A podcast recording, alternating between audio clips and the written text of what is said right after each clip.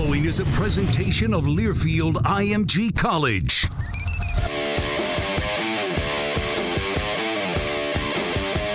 From the Georgia Southern Sports Network, powered by Learfield IMG College. Wings up, Eagle Nation! Touchdown, Georgia Southern! This is Inside Eagle Nation, your all access look into Eagle athletics. Taking a look through all the other action in Georgia Southern athletics this past week, a lot of road action, a lot of teams hitting the old I 16 out of town. Getting on the steel horse and taking us to parts north, south, west, wherever. Can't really go too much farther east. Now let's return to the Learfield IMG College studios. Here are your hosts, Colin Lacey and Danny Reed. That's a fact, Jack. Another edition of Inside Eagle Nation, your official podcast for Georgia Southern Athletics. Colin Lacey alongside the voice of the Eagles, Danny Reed. A little bit different of a setup this week as we're coming to you from somewhere between Atlanta and New Orleans. Danny is down in Florida as we get set for Georgia Southern and La Tech down in the R+L Carriers New Orleans Bowl. But first thing first, Danny, you've got a game tonight down at Alico Arena in Fort Myers. Yeah, going to try for a 3 0 trip in Florida with two very different victories at the FIU multi team event in Miami. The good thing is the bus ride to Fort Myers went smoothly, and now trying to knock off Gulf Coast on their home floor for the third time in five seasons. And the interesting thing is that even though they've only been a program since 2002, no non conference team has ever beaten them three times on their home floor. So we'll see if Georgia Southern can t- pull that off and pick up that seventh victory of the season after a really fun couple of days in Miami, which we'll get to in a minute. We'll dive deeper into Georgia Southern men's and women's basketball over the last couple of days, as well as the R+L Carriers New Orleans Bowl in the final segment of this week's edition of Inside Eagle Nation. But as always, Inside Eagle Nation is presented by our good friends at Arcola Septic. Arcola Septic is your premier septic services provider to Bulloch, Bryan, and adjoining counties, and a great family owned business that's run by a pair of Georgia Southern alumni. Make sure to give them a call at 912 318 7939 or visit them online at arcolaseptic.com. For both commercial and residential customers, their more than 10 years of experience can help you out with pumping and servicing your septic system, drain field repairs, new system installation, and all of your septic needs. Remember to follow them on Facebook, Arcola Septic, yesterday's Meals on Wheels. Georgia Southern women's basketball started off on Sunday, taking on the Chattanooga Mocs in the Georgia State Holiday Classic. It turned into be a Sunbelt versus SoCon matchup on both sides of the bracket. Georgia Southern facing off against Chattanooga on Sunday, and then Western Carolina on Monday. Georgia State did the same thing but flipped. So Chattanooga, the first team in the tournament for Georgia Southern women's basketball, as they fell 96-87 to Chattanooga on Sunday. And it was a game that was pretty back and forth. It was about a five point game for much of the game, and then Chattanooga outscored Georgia Southern 27 19 in the fourth quarter. And it was just Chattanooga shooting the lights out, shot 55% from the floor, 51% from behind the arc on the game.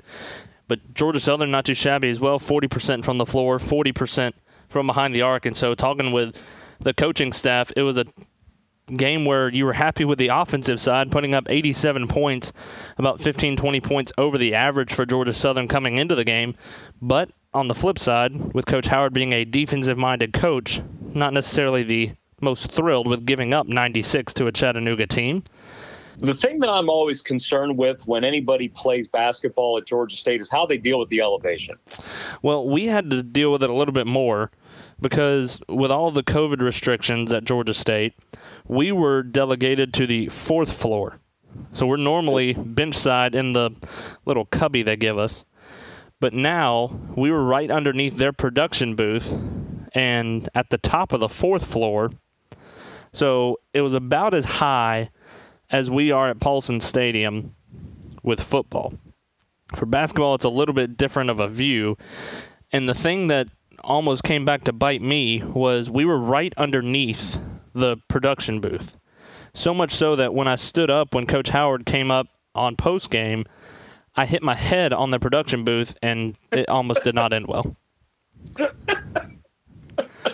if there's another reason to dislike Georgia State, just throw that onto the growing pile. Yeah, there it is. And I asked Will Owens, their sports information director for women's basketball, I was like, all right, so is this just a tournament thing? Because Georgia Southern and Chattanooga were the only ones that brought radio. Western Carolina and Georgia State didn't have radio covering the game, and so it's just Larry Ward and I up there just living the dream. And neither one of us were necessarily thrilled with it.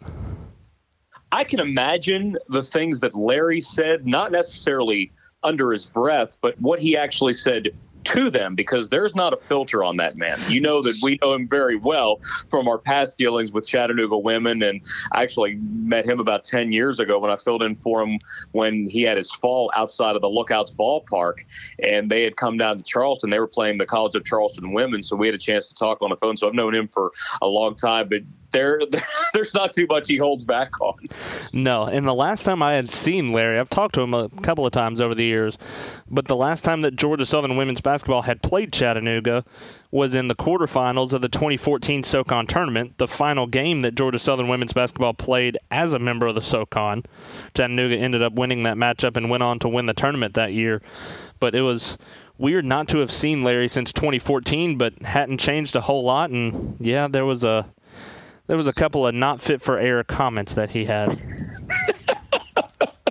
See, that that's one of those where you need one of those special pens that has a microphone, like in the Santa Claus 3, where you could have just recorded the whole thing. You laugh, but I think the Santa Claus 2 is going on in the living room, my parents' house right now. Of course it is. Georgia Southern put away the Chattanooga Mocs game, and they moved on on Monday, yesterday, if you're listening to this on time, to the Western Carolina Catamounts, a team that came in one and six to the matchup, with their only win being against Newberry College, and Georgia Southern handled the Catamounts 89-61, the final score. As you look up and down the box score for Georgia Southern. You had Atiana Galden finishing with 19 points. You had 16 points from Deja Holmes, and she is really starting to find her way. The freshman that is possibly going to be fighting for that starting point guard spot by the end of the season. But 16 points, four assists, and really is looking more comfortable every game that she plays with this Georgia Southern team. But the Eagles again shot 40% from behind the arc, 9 of 22, shot 41% from the floor, and ended up being an 89 61 victory over the Western Carolina Catamounts. So Georgia Southern women's basketball moves their record to 4 and 3. It'll be the final game they have until the new year when Georgia Southern opens up down in Mobile to take on the South Alabama Jaguars on New Year's Day. It's odd to think that we're already in conference play for basketball such is the 2020 slash 2021 season with league play being Friday, Saturday this year. It's still a mirror schedule. So once that begins, you and I will see each other probably when we cut this podcast on Mondays. And then for the upcoming editions of Inside Georgia Southern Basketball, which is going to begin in the second week of January, it's it, it seems very weird that it's going that way and the fact that it is New Year's Day. I've called one basketball game on New Year's Day, and that was at Clemson, I think back in 2013. That one didn't go very well. That was when I was still with the Citadel. But this is always one that you'll be able to talk about. We were actually coming home from South Alabama on New Year's Eve, which became New Year's Day. I think it was two years ago. Georgia Southern had a chance to win at the buzzer. Yeah, basketball is already always going to surround the start of the calendar, but to begin when the year does is always noteworthy. We will dive into the South Alabama matchups for both Georgia Southern men's and women's in next week's edition of Inside Eagle Nation, but it'll be a 2 o'clock tip off both on Friday, on New Year's Day, on Saturday as well. 2 o'clock the tip off from the Mitchell Center. But Georgia Southern men's basketball has had themselves quite a week down in Florida after the victory over Carver inside Hanner Fieldhouse on Tuesday, 92 27, the final score on Tuesday last week. Turned their attention to Florida, and it started on Saturday at Florida International down in Miami. A double overtime thriller, 103 99. You were there, saw every minute of it. What was the biggest thing you took from that FIU ball game? Well, I saw a lot of empty seats because the capacity of the Ocean Bank Convocation Center was 15%. And even though FIU's off to a pretty good start, it's just an instance of the season that we're dealing with people not wanting to we'll have to worry about COVID. And even though masks are mandatory, it was it was just a situation where it's another place that's trying to deal with a reduced capacity and still being able to pull off Division One athletics. The chairs were spaced out so far; they actually stretched all the way to the baseline. The cabanas were gone that we saw four years ago. They oh. just uh, yeah, the sunset drapes were behind the basket. So the atmosphere was was still there. The court still looks like a beach, which is very interesting. And I talked about that a couple of times over the few days. It, it was a it was a great game. Georgia Southern, just like Mercer, got up by 16 points early in the second half. The defense was outstanding in the first 20 minutes, and I think Florida International was taken aback by just how aggressive Georgia Southern was by taking away FIU's ability to shoot the three. They forced 15 first half turnovers, but also just like the Mercer game, FIU got hot from three point territory after halftime. They were just three of 10 before. They were 14 of 20 in the second half and the two overtime sessions. That's 70%. They took their first lead with about five and a half minutes to play. And then the end of not just regulation, but overtime were intriguing because with all the fouls that were piling up, each team lost three guys. Before Zach Bryan fouled out in the first overtime, he banged up his knee with about two minutes left in regulation, in which point Georgia Southern was trailing. But they had the basketball in the final seconds of regulation, down by two. The ball was in Bryant's hands. You knew he was going to make a play whether it was going to be the drive and the kick or what actually happened. He makes a crossover left to the lane, gets inside, and at six two, you think, okay, he might have a chance to lay it in. He goes up and dunks over all the tall timbers that FIU had on the floor. Now, granted, they were down. Their top shot blocker is Dimon Carrigan, did not play. And they were also down one of their Georgia natives, Isaiah Banks, had a knee injury, didn't go for the Panthers. But to see Zach Bryan do something that I didn't think he would do, that I, it wasn't that I think he was capable, but to do that in that situation, two-handed dunk to tie the game with 7.4 left. It was 69-69 going into overtime, which is interesting in and of itself. And then the Eagles got down by five in overtime, and at that point they had lost Elijah McCadden, they had lost Zach Bryan. He fouled out on an offensive foul. Eagles scored six straight points though to take the lead. David Beatty came in for his first appearance of the game, made one of two free throws with under 10 seconds left. As but to FIU's credit, they stuck with it. Antonio Day went down. He made the game tying layup with 1.9, so we went to play another overtime, tied at 85. But the game changed when Day fouled out. Now, he had two fouls early, so he didn't score in the first half, but he started to light it up after that. He ended up with 22 points. He's their top scorer, a really good player. I think he's a shoe in for first team All Conference USA. Grant Weatherford takes the charge early in that second overtime. And when they lost their top offensive option, the Eagles took control. 11 to 2 run. Kamari Brown hit some shots, but it was the ability to make free throws that helped Georgia Southern win the game you know how much they had struggled this year, and you were there for a couple of the games in the first few weeks. Georgia Southern, 53% team at the line before the trip, but they go 31 of 39 at the line against FIU. Zach Bryan was 10 out of 12 before he was disqualified. Eric Boone, though, became quite a headline. He was 7 of 16 at the line going into the game. He was 2 for his previous 11 as a point guard. He goes to the line and makes 15 out of 16, including each of his last 10 and he made the two decisive ones with eight tenths of a second left in the second overtime to help seal the 103 99 win. 50 minutes of basketball, grinding, draining. It felt like a Brian Berg signature kind of victory. And it didn't matter that they had to play Carver the next night. The only thing that those guys were concerned with was winning that game. It took a lot to win it, but the fact that they did win it, you keep seeing that this team is capable of a lot of really good things. And maybe by the time we flood through conference play, we're going to see just how good this team is once they get to full strength.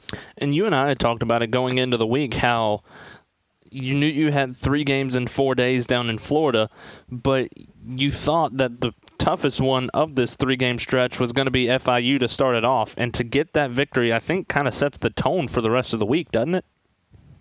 Yeah, you sure like to think so. I mean, we're going to have to see what happens with Florida Gulf Coast here in just a little bit. But knowing that Carver was the next night, you pretty much had a feeling how that was going to go. And Georgia Southern had beaten them by 65 points on Tuesday, and Carver was playing for the sixth time in a week and the eighth time in 11 days. So, look, you could oh. love to play basketball all you want to. That is a brutal, brutal stretch with a lot of bus trips and a lot of not overnight stays for having to travel up and down the East Coast, like they've had to do to simply give Division One teams an opportunity to fill out their schedules. But to do that, n- number one, after blowing another large lead, you think back to the Mercer game, blew a 16 point lead, lose at the buzzer, that stunk the feeling in that gym, it was exciting up until the final play, and then the air just went out of Hanner. when Neftali Alvarez made the layup off the inbound play and Mercer started 6 and 0. Great rally by them, great college basketball game, but very deflating. Eagles found themselves in that situation again against FIU, but they showed enough intestinal fortitude to pick their way through not just one overtime, but two overtimes. Three guys fouled out. Two other guys got hurt during the game, and that's why Georgia Southern's rotation was a little bit shorter the next night on Sunday against Carver. But the fact that they did it, it sets a tone because they know that in that situation, they know where that extra gear has to come from. Regardless of who is on the floor, it's still Georgia Southern that needs to win, and it doesn't matter whose name is on the back of whatever jersey is out there. They would move on the next day on Sunday evening to the Carver Bible College Cougars for the second time in just under a week. Got the victory 119 to 43. Taking a look through some of the numbers that jump out 29 points for Cam Bryant. He played 22 minutes of the game, and then 16 points, 10 rebounds for RJ Arizu. And it's like you talked about with a shorter rotation for head coach Brian Berg, you've got to have somebody step up into those roles, and it really seemed like those two guys did. Yeah, Caden Archie was out again because of injury. Elijah McCadden didn't play. Unfortunate because Sunday was Elijah's 21st birthday. The team got him a little gift during pregame meal. It was a bottle of sparkling water, which he thought was pretty funny. And then Kamari Brown was also a late scratch after coming out in warmups, but he couldn't give it a go with his ailment. Lots of numbers for guys you didn't necessarily expect it, but Cam Bryant has all the talent in the world. He had an all-state season at Dutchtown, won a 5A state title last year, 29 points in the game, nine rebounds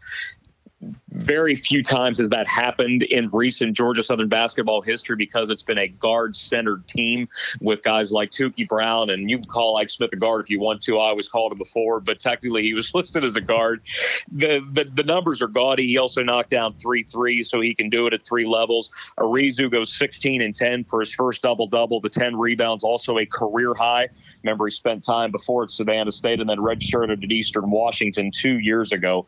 The name on the box score, though, that we weren't expecting to talk about, and it's funny that I bring up it doesn't matter what name was on the jersey, was our boy from London, England, Gedi Juozapaitis. He wasn't supposed to come back until the South Alabama series to start conference play January 1st and 2nd. But he's been gradually working back into practice, very little though, but apparently healthy enough to at least give it somewhat of a go. We knew he was a three-point specialist. He made 112 of them at Division II Flagler last year to set the school record. He knocks down his first three with Georgia Southern, part of a 24 nothing run in the first half. He showed great court vision, had a couple of no look passes that resulted in assists. He's going to be a problem for defenses because we know the Eagles haven't had a great touch from three point territory yet, but he is immediately going to improve that. But the funny part was he didn't have his jersey with him because he didn't think he was going to have to worry about playing. So with Caden Archie out of the lineup, Gedi wore Caden Archie's uniform. And we had to clarify this with the FIU stats people and the sports information. They were in charge of the input. It wasn't their game, but it was still their multi team event, so they were in charge of it. And we had to let them know look, there's a chance that he plays. It's not zero Archie, it is 13 Juozapaitis, even though he was wearing Archie's uniform. And that, that was that was what we'll always be able to talk about. Interesting. Very interesting. You move on to Florida Gulf Coast coming up later on this evening, a 7 o'clock tip off against the Screaming Eagles in Fort Myers. A 6:30 airtime on the Georgia Southern Sports Network. Daniel will have the call for you on that one. Came across Alligator Alley. I didn't see any Facebook lives as you went through a toll booth this time, though. It's funny you bring that up because there were a couple of different options to get us through the interstate highway system down here in Florida. Well, the veteran bus driver we have, Bill Bryan, I was wondering if he was going to stick on the highway or if he was going to go turnpike because it was significantly shorter. So I'm trying to follow him a little bit on my map app, and he actually went turnpike. Oh. And I, I, didn't think that he would because you don't see a whole lot of buses do the turnpike. But uh, with the amount of time we had to spend going from Statesboro to Miami on Friday, and then having to have the other leg of the trip, getting here to Fort Myers for the final game of the three game swing. And Bill decided to go turnpike, and fortunately, the bus fit through the toll booth. He doesn't strike me as a turnpike guy. I, I didn't either. it shocked me. Like like Gedi wearing Caden Archie's uniform. you just you have to be ready for anything in the COVID year. Again, taking on Florida Gulf Coast this evening, a seven o'clock tip off from Alico Arena. When you look at what Florida Gulf Coast has been able to do so far on the season, actually matched up with FIU a couple of days ago. But this is a team that comes in 4 and 2 on the year after getting a 112-39 victory against Webber International on Friday. What's the things that you see from this Eagles team? It was really nice from a preparation standpoint to watch two of your next three opponents when FIU and Florida Gulf Coast had a chance to play each other, and they try to do that most years in the non-conference.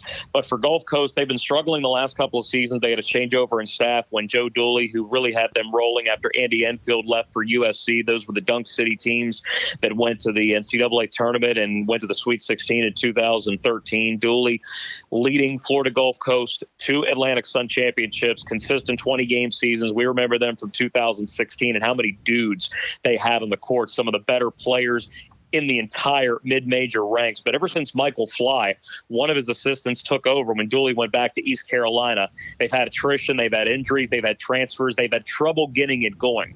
So to start four and two this year, it is their best start in five seasons. They finally have some depth. They do have some shooters but it's simply being able to keep guys on the court that have experience. Because a year ago, they had to start a guy like Justice Rainwater at center, and he was going to be a backup that would play maybe 10, 15 minutes a game. He ends up starting 30 times last year and averages five and a half boards per game to lead the team. Now, he's not seeing nearly as many minutes this year because that was the plan last year. They finally built up some depth. They're benefiting from some transfers.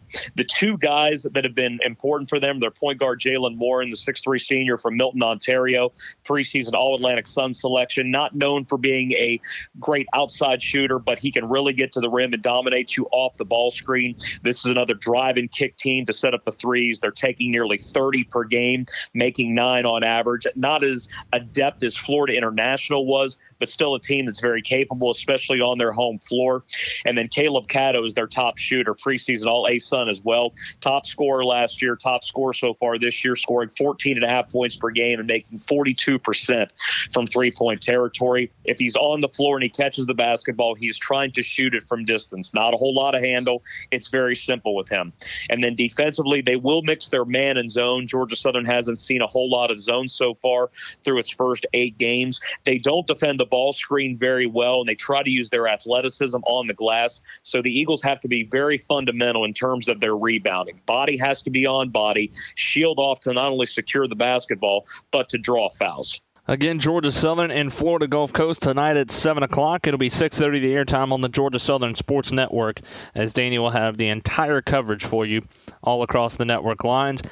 And then it's time to hop on a plane tomorrow morning for you, Danny Reed, and make your way down to New Orleans. We will dive into our travel excursions in our next segment of this week's edition of Inside Eagle Nation. But for now, we pause for some Eagle Tales with Roger Inman. Time now for Eagle Tales with Danny Reed and Roger Inman. Roger, Georgia Southern has gone to three bowls 2015, 2018, 2019 share with us some of your memories of the bowl experiences. Uh, GoDaddy Bowl was just a fun time. Willie did good that year. Ended up winning the title here, and then uh, ended up in the GoDaddy Bowl.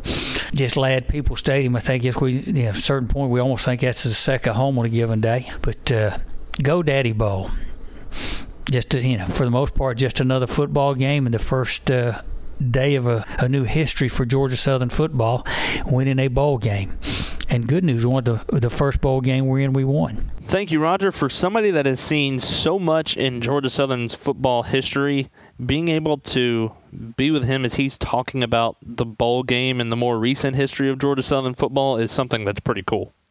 You always wonder when you talk to certain people that have been in the program for so long, what perspective they are going to have, whether they're watching it from the press box, whether they're a fan in the stands, whether they're on the sidelines, or if you're Roger, you've seen just about everything that has happened with this place since he got there in the late 70s. And I go back to this, and I know I've told this story a number of times already, but the couple of images I really take from being on the sidelines of the GoDaddy Bowl five years ago, whenever everybody rushed the field, that did, I turned around and saw all the excitement in the stands at Ladd-Peebles that night and just how awesome it was to feel that Georgia Southern's first ever bowl victory. And then I looked to my right and there was Roger just standing by himself with his arms folded like he does and he was just bawling. And look that, that that just tells you how much it means to someone that has literally seen it from the first shovel going in the ground at Paulson Stadium to making the move to the FBS and doing something that and I'll I gave I went over I gave him a hug and I, that is something I will never ever forget. Somebody that has seen a lot of Georgia Southern athletics as well is going to be a part of this bowl game as well when the matchup against Louisiana Tech. The voice of the Bulldogs is Dave Nitz, who was, and we've talked about this a couple of times on the podcast over the years, the original voice of the Eagles when he started with basketball in the 60s. Yeah, this is something that really comes full circle. You got to keep in mind Georgia Southern and Louisiana Tech really don't have much of a reason to play each other. They're not in the same league, even though La Tech was an associate Sunbelt member for basketball before they made the move to the WAC and then Conference USA back in 2013. But yeah, 53 years ago, Dave Nitz was the original voice of Georgia Southern athletics from 1967 through the end of the 69-70 season. Then he went to William and Mary for a spell, spent a year at Arkansas Tech, ironically where Doug Roos was last last year before coming back to Statesboro. He has been with La Tech for 46 years, ever since 1974. And this is the first time that we'll have a chance to meet with him face to face. And if there's one thing that I want tomorrow morning or afternoon before the kick, I think that got to get a picture with Dave Nitz to show where it was or how it started and how it's going. Isn't that one of the social media trending the photos that that's been going on the last couple of weeks? yeah, you're starting with a new trend of how it started and how it's going. There it is. I, didn't think about I that. Like that's but, something I've seen. I don't know. but we'll get to catch up with Dave tomorrow on the pregame show on the Eagle Tailgate Show. We will hit the airwaves at one o'clock from the Mercedes-Benz Superdome, also known as Russ's favorite place, and then a kickoff for Georgia Southern against Louisiana Tech in the R+L Carriers New Orleans Bowl at three o'clock tomorrow afternoon. If you're listening to this on time on Tuesday, a Wednesday kickoff for Georgia Southern and La Tech. When you look at this La Tech team, five and four on the season four and two in Conference USA. We talked about it a little bit on last week's edition of Inside Eagle Nation. They missed the entire month of November because of COVID restrictions and COVID concerns. They had one of those games made up in December, but to have a complete month off, over 30 days off without games, that's got to take a toll on this team. But bounce back to get a victory after that layoff, but still a five and four team. But this is a Louisiana Tech team that's a little bit different than people would think they were affected by a little bit of attrition too, because during that more than a month off, they had three of their top guys opt out. Offensive tackle Donovan Campbell, a one-time LSU Tiger, opted out. Adrian Hardy, wide receiver, who just yesterday was named second team All Conference USA, and their starting running back Justin Henderson, who was a thousand-yard rusher a year ago. He had taken a hit this year with under three and a half yards per carry, and had ceded some of those totes to a three-headed back monster led by Israel Tucker now. But three of their top guys on offense had opted out, but still enough to average close to 30 points per game and they lost their starting quarterback Luke Anthony in the final moments of their season finale against TCU the weekend before, getting dominated down at Amon Carter Stadium by a 52-10 score. And what hurt was that they were trailing by 35 with two and a half left in the fourth when Luke Anthony, the transfer from Abilene Christian, he suffered a really bad lower leg injury. They knew what it was. They knew that it wasn't good as soon as it happened. He did have surgery the next day. He's actually from Dallas, so that worked out pretty well from that standpoint standpoint. They do expect him to make a full recovery. So just like Georgia Southern having to turn to potentially a backup option at quarterback, but Aaron Allen is somebody that's played in 17 games in his career. He does have eight touchdown passes in his career can run, can throw, but it's going to be the Eagle defense's job and their goal to frustrate him, give him different looks, and make him see ghosts so he can make mistakes. And Georgia Southern can continue that turnover trend that they've created these last few games. When you look at the defense that Georgia Southern's going to be throwing up, got an All American in that group, and Raymond Johnson just coming out late yesterday evening, I believe. How about that? Pro football focus second team All American, no pass rusher in the country, graded out higher than Raymond. He was also named all conference for the fourth time. Georgia Southern hasn't had that for a D lineman since Brent Russell from 2009 through 2012. He's going to enter what could be the final game of his career, fifth in Eagle history in sacks, eighth in tackles for loss, and he still only needs one more fumble recovery to set the school record. I think about when he first got here, and we were told about this kid from Sumter, South Carolina, who was rangy, who was long, who was six feet three and about 225 pounds. We saw the ability right away, and then he started putting on on weight and then he started putting on more weight and then he started putting on even more weight to the point where he's not even recognizable from the guy that got here in 2017 but it has really been a joy to watch him and remember he's wearing the number zero this year. He gave up the number 92 to jordan mitchell. He becomes the first eagle to ever wear number zero which was nice for opposing teams because they couldn't find him on film as easily. He, he's something though. He's going to go down as one of the best to ever do it here at georgia southern. And it was nice to see him get that accolade along with several of his teammates that were named all sun Belt as well. You had Derrick Canteen, also a first team Sun Belt pick, and you put out a stat that he was the first freshman in a while for Georgia Southern to be named an all league pick. First freshman all league since James Young in 2001. First freshman cornerback to be named all league since Arky Thompson in 98. And the first time in school history that a freshman corner was ever named first team. So that's a lot of firsts. And for a guy that's second nationally with five interceptions going into his first ever bowl game, he is somebody that is not only more than lived up to his billing, but he has an unreal future. And you can't wait to see what he's going to do with the rest of his time in Statesboro. He is another one that you knew that he had some ability, but until you got him out there for those reps that aren't practice, but to see him with the two interception game against Troy, he had the scoop and score against Army. He had a streak of back to back games with interceptions earlier this year against UMass and then against Coastal Carolina, the first two picks of his career.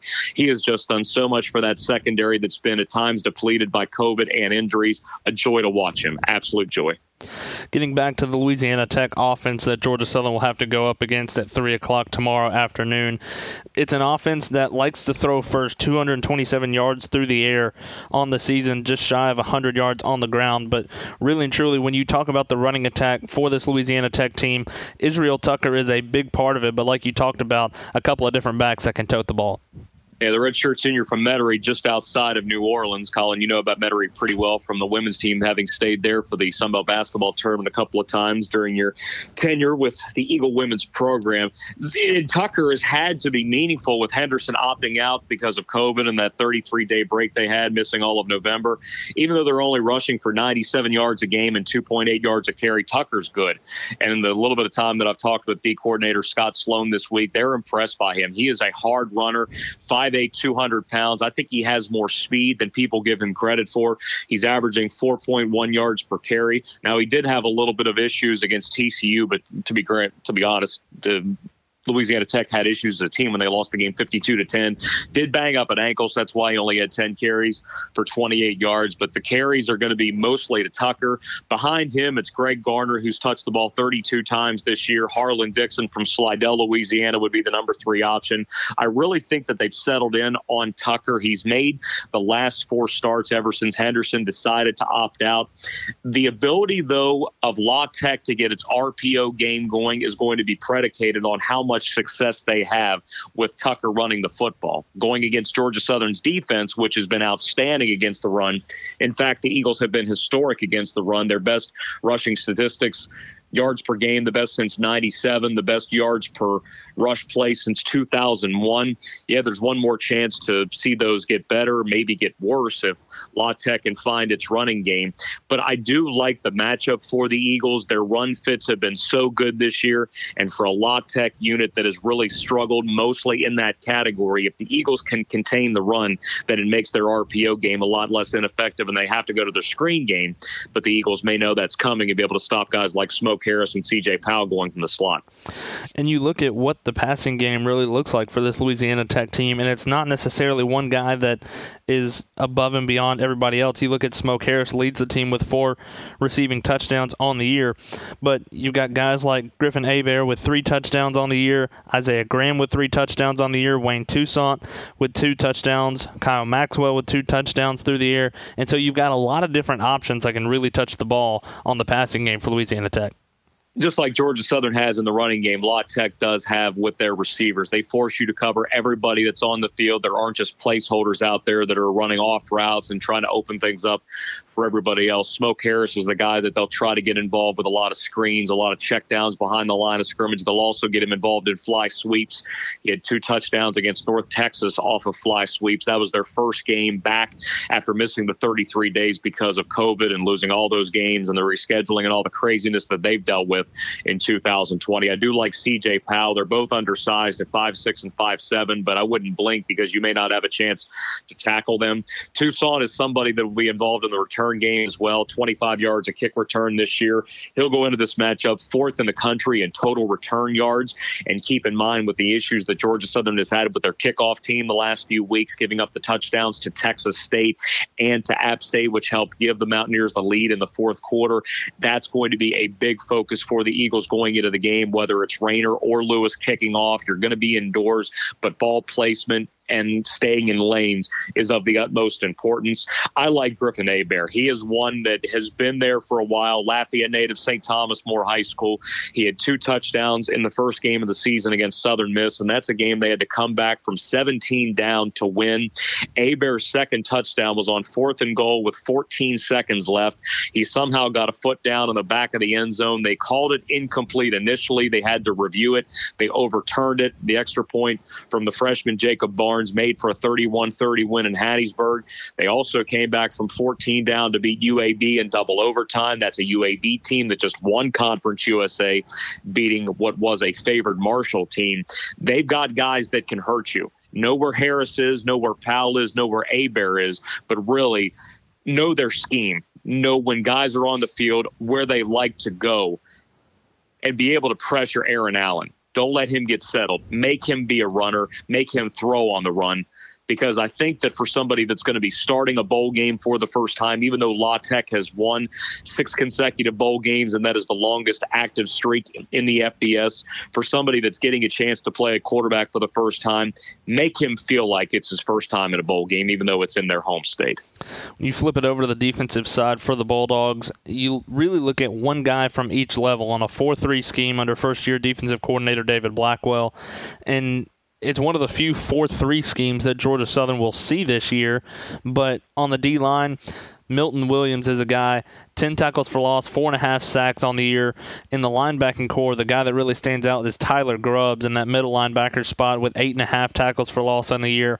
And then in the secondary, BJ Williamson, who has his first name spelled out phonetically to help us, with three interceptions on the season, are the three guys that you really have got to key in if you're Georgia Southern. Yeah, I talked with Coach Lunsford a little bit on Monday afternoon here in Fort Myers, and he said the exact same thing. He said the number one thing about their defense, got to block 97. That's Milton Williams, their defensive tackle. He is a really good player. He was named the first team All Conference USA just a couple of days ago. Someone that's not necessarily a big boy or a, or a big kid, as Terry would say, at 6'4, 278 pounds. But as you mentioned, with four and a half sacks and 10 tackles for loss, three of those came early earlier this year in that game against UAB that we just mentioned. I'll skip on Grubbs because he has a really neat story. BJ Williamson had two picks earlier this year in that UAB game. One, he nearly ran back for a touchdown, and the other, he lateraled to his teammate, Khalil Ladler, the Vatech grad transfer, he took it 80 yards for a touchdown. And the reason why I bring it up is because, yeah, it's pretty noteworthy, but La Tech is leading the country in pick sixes since 2017.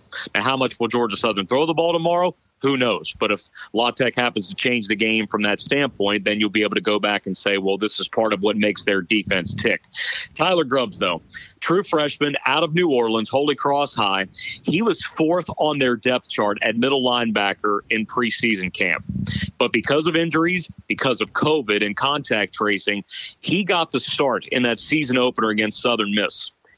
He made 16 tackles in his college debut. He's been so good they can't take him out of the lineup. He has started all nine games, second team all league pick. He leads them in tackles. He is 20th nationally with 87 stops this year. Somebody that has forced himself to be on the field. He wasn't recognized very much during camp, but he had to get the opportunity to play. And he's been so good. He has impressed David Blackwell and Skip Holtz that he is the linchpin of that defense, without a doubt.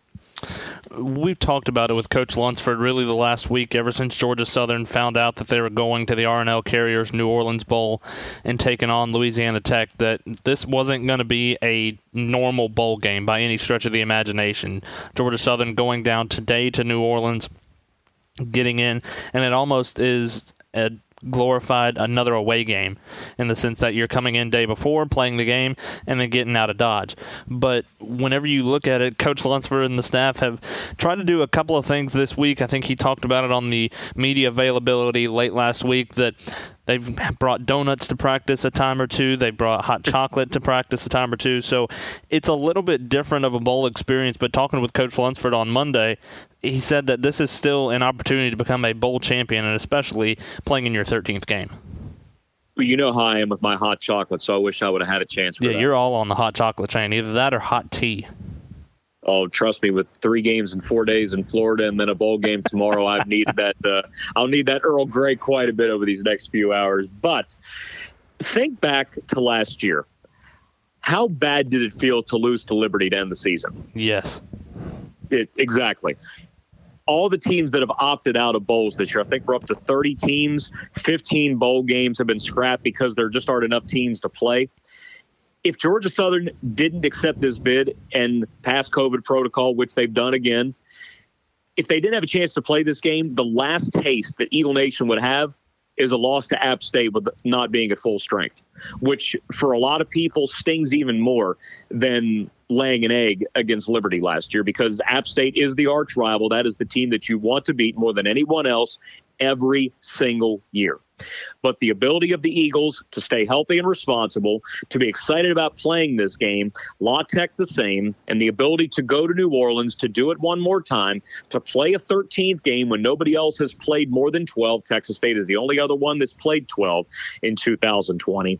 This provides a chance for a happy memory, a bowl championship, and momentum after what has been the most unique, exhausting, grueling season that any of us probably will ever see. Now, we thought we were going to say that about last year with the passing of Jordan Wiggins, with the attrition on the offensive line, losing close games, being close but not quite after 10 wins the year before.